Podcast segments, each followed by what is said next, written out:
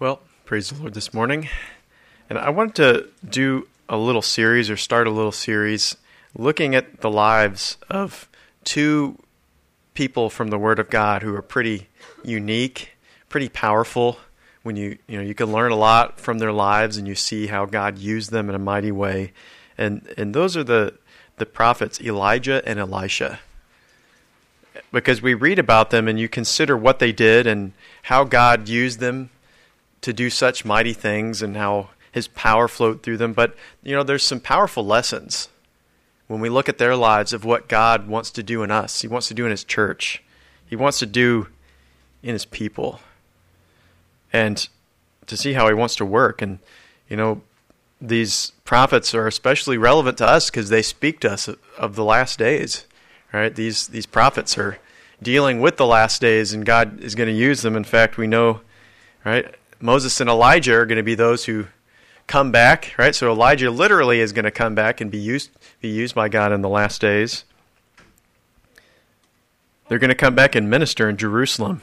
And you know when when Moses and Elijah are coming back to minister in Jerusalem, um, us believers are going to be going through some difficult things, right? Some challenges in the earth, some tribulation, and I wonder if, if we're going to see Moses and Elijah come and we're going to be encouraged because they're out there preaching against the, the Antichrist and his kingdom and they're not afraid and they're fighting the battles of the Lord and we'll be encouraged and we'll say, Yeah, go, Moses and Elijah. Don't give up. They're going to encourage us because we're going to see how God speaks through them and how the enemy is not able to silence them. You know, that's really what the enemy hopes to do in us. He wants to silence us. His greatest desire is to silence our good testimony, to turn our joy into sadness and mourning and heaviness. Like with Job. What did Satan say? If you just let me touch him, let me touch his possessions, let me touch his family and his body, he'll curse you to your face. That's what Satan wants to do. He wants to touch us and you know, bring us through such difficult times that we'll we'll turn against God. But of course, he couldn't do that with Job, could he? Job's response was different than he expected. Instead of cursing God, you know, he put on sackcloth and ashes, right? He, he wasn't saying he was having a good time, but then he said, The Lord gives and the Lord takes away, but blessed be the name of the Lord. His, could, his good testimony could not be silenced. He couldn't be quieted in that sense. Even when everything fell apart in his life, he couldn't be silenced. Now, I was watching the testimony of a, of a pastor from Romania. His name was Richard Wurmbrand. Maybe some of you have read his book, Tortured for Christ. And I mean, he went through some heavy stuff. But I think God, you know, you, in one sense, you read that, it's like, Lord, why in the world would you let someone go through that? But it's like God uh, gives people the grace to go through some things like that as a testimony for believers, right? And a testimony of, you know, what we're going through is not that bad compared to what some have gone through. But it's also a picture of the last days and of what some people are going to have to endure, of what we, the saints, if we qualify to endure that, that log, of what we're going to have to go through.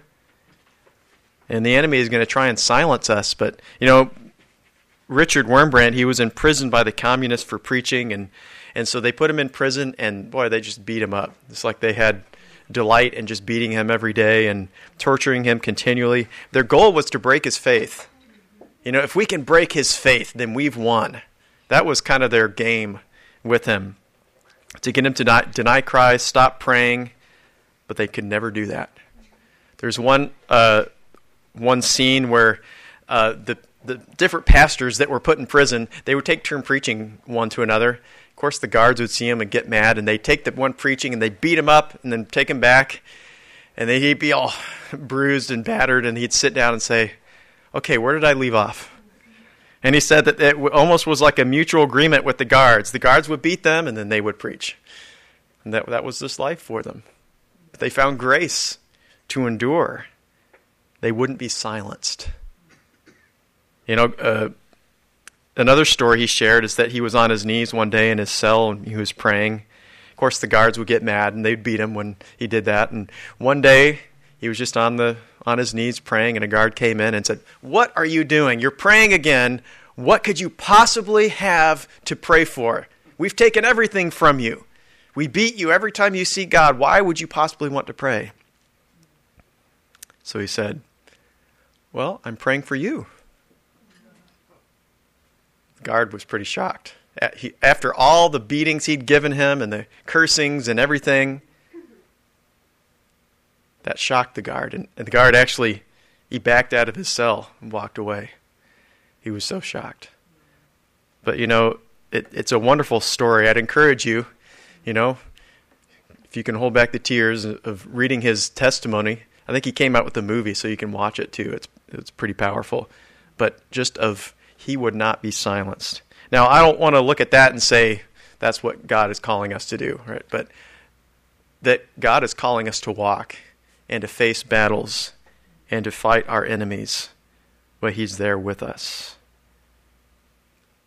There will be times of great difficulty, right? Both as saints in the last days, but now we face difficulties and so forth. We go through seasons of weakness, of struggles but thank God. As Paul said in Romans 5 and verse 20, where sin abounds, and you could fill in the blank there, where weakness abounds, where, you know, heaviness abounds, sorrow, well, let's finish that sentence. Grace does much more abound. His divine ability does much more abound. Have you ever been in a season where it's like, all I'm feeling the abundance of is my sin or this trial or all of these things that are keeping me from doing what's right, and I keep failing again and again. But Christ is there, and He's saying, I know those things are, I, there's a lot of those things in your life right now, but there's more grace. There's more divine ability. In fact, the more, the more trouble in our life increases, the more grace is there that we can grab a hold of from God so that we can experience His abundant strength to overcome, to reign in life through Jesus Christ. Now, another thing we can see in these two prophets is that they're a type of Christ and His church. They're the, they're the example we want, He wants us to follow. Right now, Elijah, he's, he, we know that he's one of the ones who stands before the God of the whole earth, right? On his right and on his left. Who's going to be on his right and left? I don't know. We'll find out in heaven. But Moses and Elijah are going to be there. Right? And so Elijah is definitely a, a type of Christ who ministered to Israel on earth. And but Elisha is a type of the church. He's a type of the power that, that God wants to flow through our lives. He wants to see operating within us. Right? Because we know Elisha, what was the story when his master was going up to heaven and he said, Is there anything you want? Any, any parting gift? Right? And Elisha says, Can I have a double portion? And Elijah says, Well, that's a hard thing you're asking for, but if you see me when I go up, then it's yours. You've got it. And of course, he saw Elijah going into heaven, and and Elisha said, Well, I've, I guess I got the double portion. And you know, he walked out from that place in the power of his master, but not just that, he had double. You know, in fact, when uh, when he when he goes out, you can count the different miracles that his master performed, and there's about seven. If you get technical, you can you can get eight maybe, but when you're looking at Elisha, it's double. It's just like he walked in a greater measure. It's like God poured the double upon him. But you know that speaks to us. What did Christ say to his disciples? John 14 and verse 12. Truly, truly, I say unto you, he that believes on me, the works that I do, he shall do also, and greater works than these shall he do, because I go to my Father. That's his promise to us as his church, that we will do greater things even than we saw in the Gospels. And why is that? It's because Christ is now in heaven and he's given us his spirit. You know, it's almost like that, that divine power socket to heaven that the Old Testament saints didn't have. And that was going to be the, one of the signs of the last day church. It will be one of the greatest outpourings of His Spirit the world has ever seen. because that's the purpose. That's what God desires. And so it's the double portion. And so Elisha performed even more miracles than his than his master Elijah. And they basically fall into three categories his miracles. There's he performed miracles of judgment on the wicked. And we're going to look at just one of those this morning. Right? So he he pronounced judgment. But he also preserved the righteous. And that's what that's what we need. Right? We we it, judgment on the wicked's good, but us righteous, we need some preservation. We need strength. We need grace to endure. Right? And but then the last one, he he performed restoration upon God's people. And that's so needed in this day to restore. And so, you know, these miracles depict the purposes of God. We're called to judge. We're called to be judges. Sometimes it's through our words, but most of the time it's through our examples. Right? That we are a shining light and an example. And when the light shines through our lives, it illuminates the world. And, you know, sometimes there's sin and they don't get very ha- happy with us. Sometimes we don't even have to talk. It's just what we do or we don't do. And we're judging them because of our actions. We don't, we don't have to condemn them with our words. It's just our actions, and they don't like that. But also, we're called to preserve. Jesus called us, we're the salt of the earth. Our, we're to preserve, to be an influence of preservation in the lives of those around us. And He's called us to restore. All right, that's His heart, especially in the last days, that our lives are to, to be an example that lead people back to the pathway of righteousness. I don't know if you go to the mall very much. I, I don't. I actually try not to. But I, I was there yesterday and I was just struck about how the mall is kind of a unique place. You can see kind of like every stratum of society and all the different niches of society of people who do different stuff and dress. You know, it affects how they dress and all all these different things. You can see some crazy stuff at the mall. You know how people dress and everything. But I'm just I was struck at how different society has become even in the last decade. Just about the changes that have taken place. About you know how dark it's become, how few there are that are seeking the Lord anymore. Yet God has a plan of restoration. He has a plan. Sometimes I, I, I look at that and I'm like, Lord, how are you going to do it? Everyone's just doing whatever's right in their own sight, and no one's hungry for God or His ways. But God is going to come and He's going to awaken their hearts. And He wants to use His people to awaken them. But He needs laborers, laborers with a heart to restore. People who are willing to live in His presence, to live the message, right? To be set apart for Christ so that His power can flow through us and we can preserve a generation for God. Now, we're going to see here as we read about Elisha in in 1 Kings 17, there was something that, that really set him apart for how God used him. Elijah, or 1 Kings chapter 17 and verse 1. And it says, Elijah the Tishbite, who was of the inhabitants of Gilead, said unto Ahab, As the Lord God of Israel lives, before whom I stand, there shall be no dew or rain these years, but according to my word. And so we're not given much, di- we, we don't really know much about Elijah. We don't really know what it was like when he was growing up or where he, exactly where he came from or, or so forth, but we just see him go right into ministry. It's like he's an arrow. We don't hear about him, but then he's shot right out to hit the target, and he shot at King Ahab.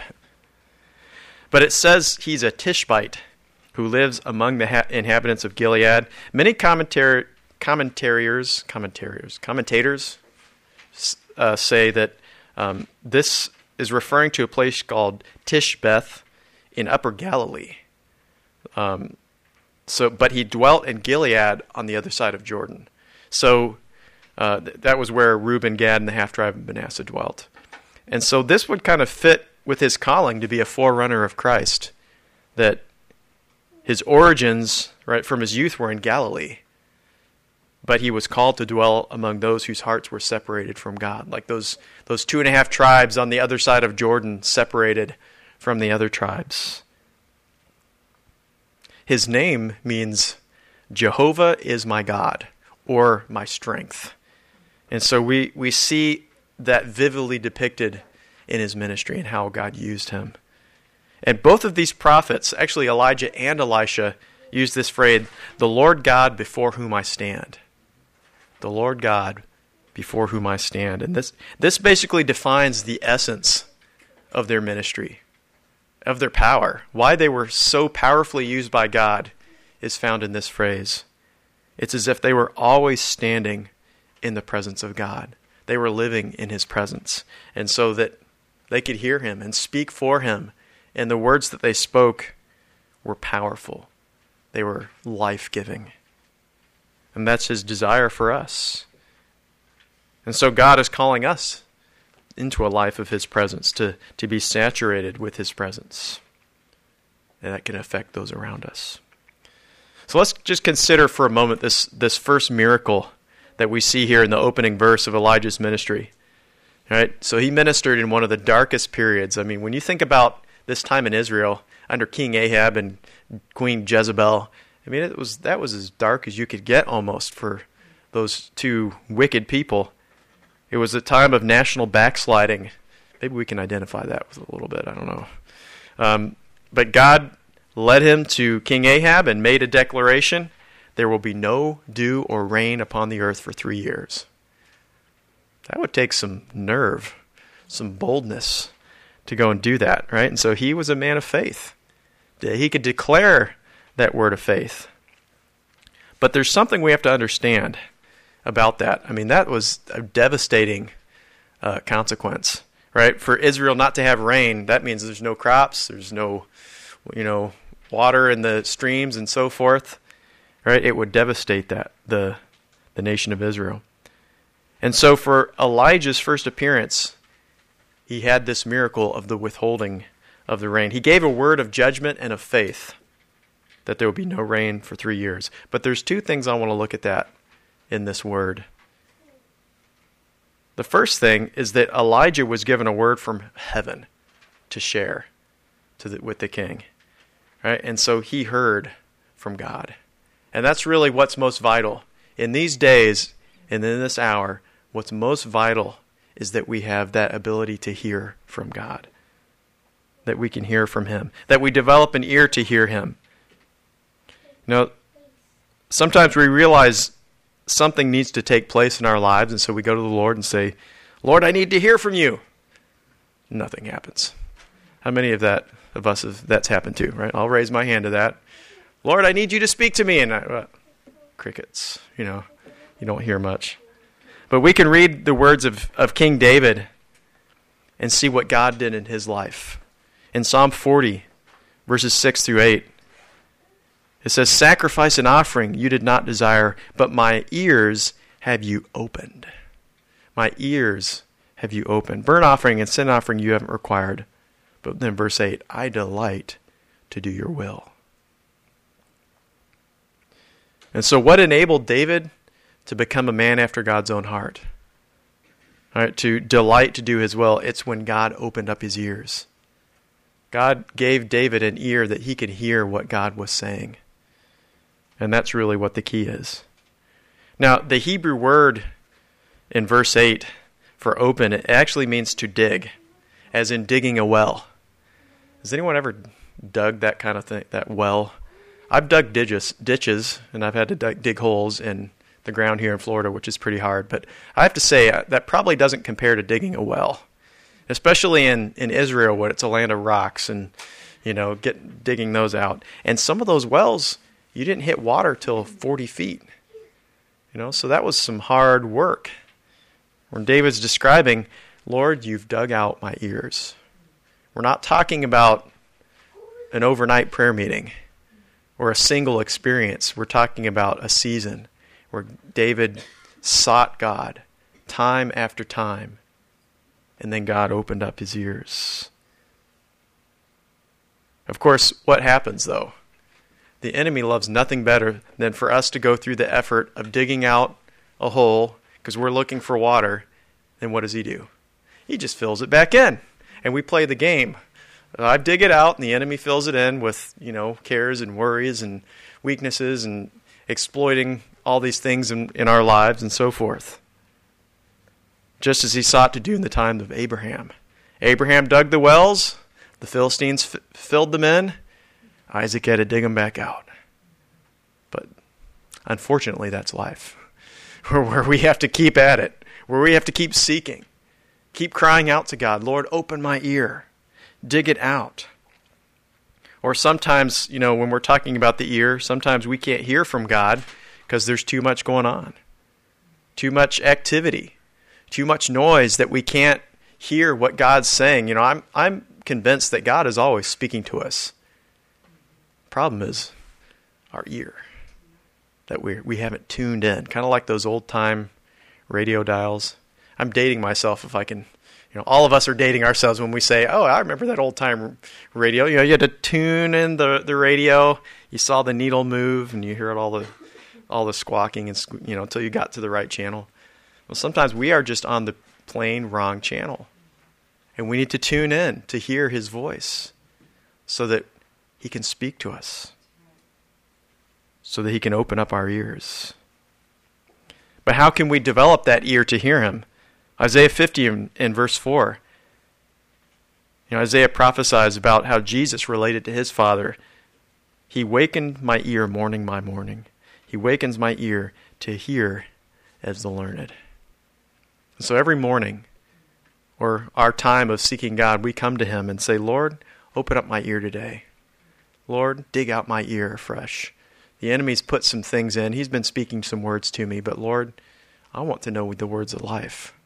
I'm not going to accept that, but I'm going to I want to hear what you have to say. And you know, he'll quicken stuff from his word, he'll quicken things to our hearts, and he opens up our ear. And God desires to do that.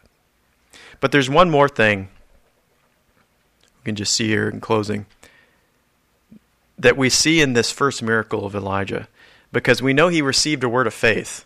He even had boldness to declare that word. He shared it with Ahab, but he didn't stop there, did he? Well, you, it's hard to tell in the Old Testament, but in the New Testament, we read James chapter 5, verse 17, where it says Elijah was a man subject to like passions, like weaknesses, like doubts, and you know, so forth. He was a man just like us. And he prayed earnestly that it would not rain.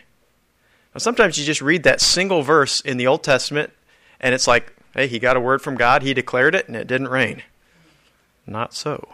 It says he prayed earnestly that it wouldn't rain. He had to pray. And, you know, it gives us the idea that he was just crying out. That Greek, the Greek phrase here is kind of funny how what how it's used here. It's basically two forms of the word for pray. Literally, it means he prayed with prayer. Right? And that's it's like what? Is, so he prayed with prayer. Of course, he prayed with prayer. But it's it's uh, it's called a double emphatic, where he w- he wasn't just praying; he was praying, praying. If you ever you know someone says, "Yeah, he was doing something," but he was really doing it. Sometimes we can do something, but when we really need it, then we really do that. That's what that's that was what Elijah was doing with prayer. He was really praying.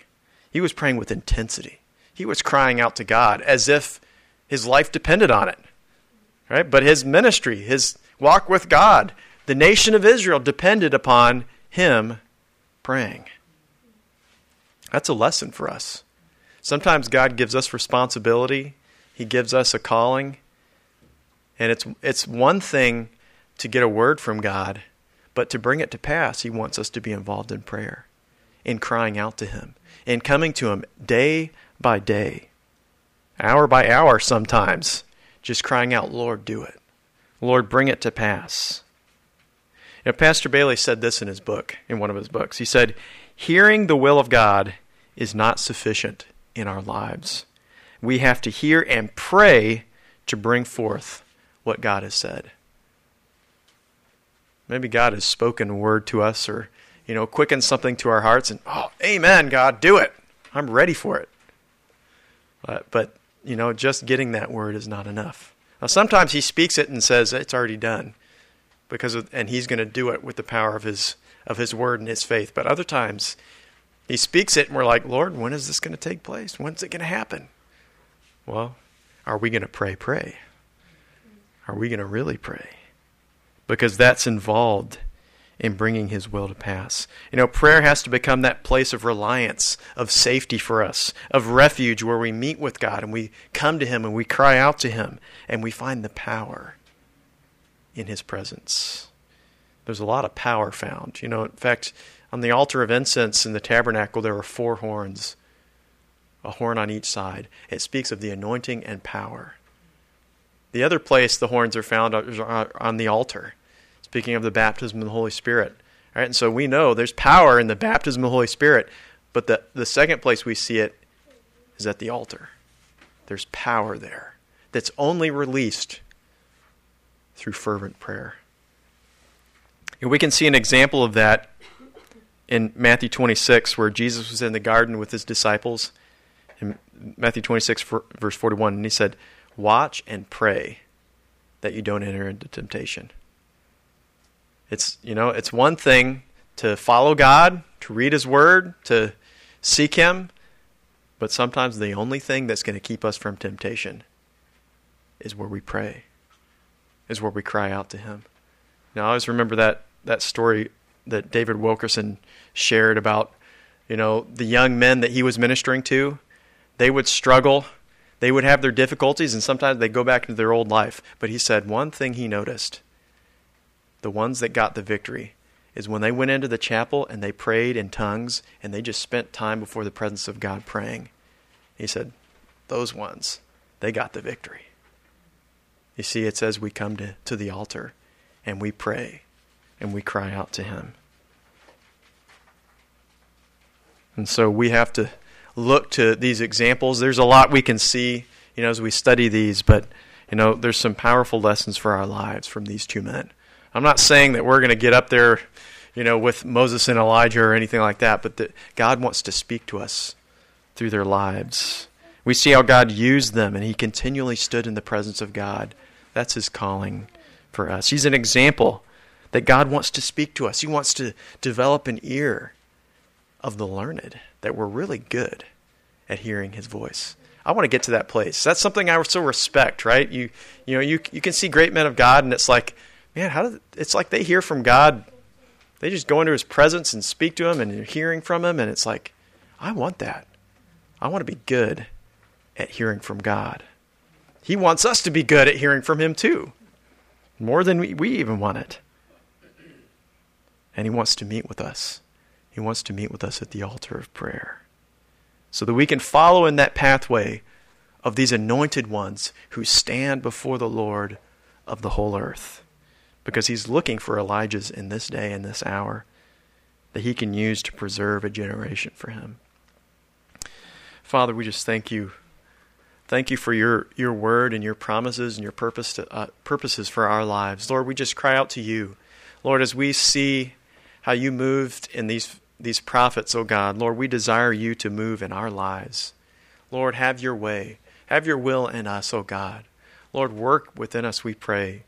Lord, even bring us to that place where we can, Lord, just surrender to your word and have an ear to hear what you're saying, and that, Lord, you would even just draw us into your presence. Lord, we long to come to the altar and to know the power of your spirit, to be set free, to be delivered, to be kept from temptation, and to overcome. Do that work in our lives, we ask, and we thank you in Jesus' name.